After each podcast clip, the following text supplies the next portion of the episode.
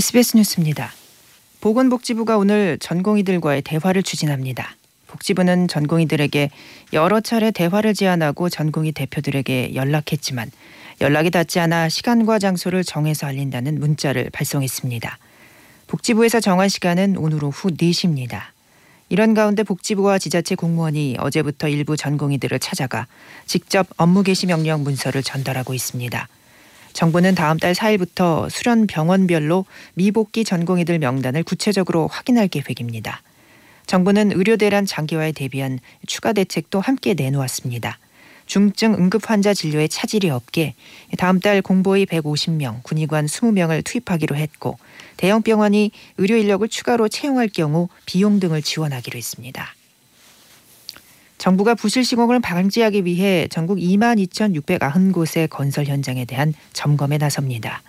국토교통부는 올해 말까지 5개 지방 국토관리청 등 11개 기관과 함께 취약 시기 정기 점검, 소규모 현장을 대상으로 한 상시 점검, 사망 사고 발생 현장에 대한 특별 점검 등을 진행한다고 밝혔습니다.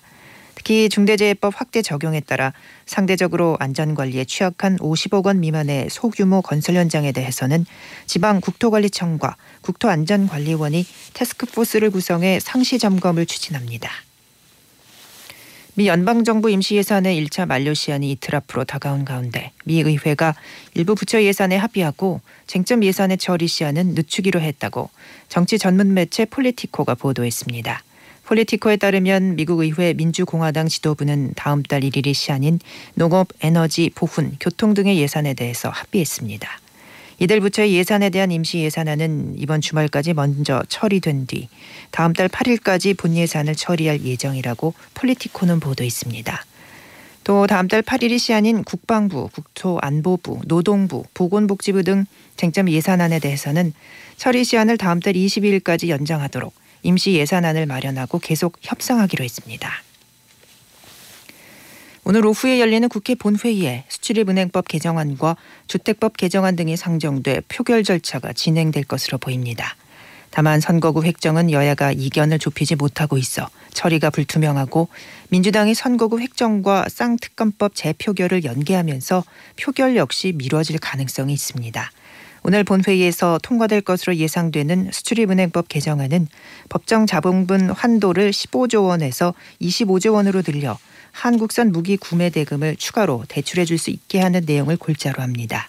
주택법 개정안은 분양가 상한제 아파트 실거주 의무를 3년 동안 유예하는 내용을 담고 있습니다. 러시아 시베리아 감옥에서 사망한 알렉세이 니발리의 장례식이 현지 시간 내일 모스크바에서 엄수됩니다.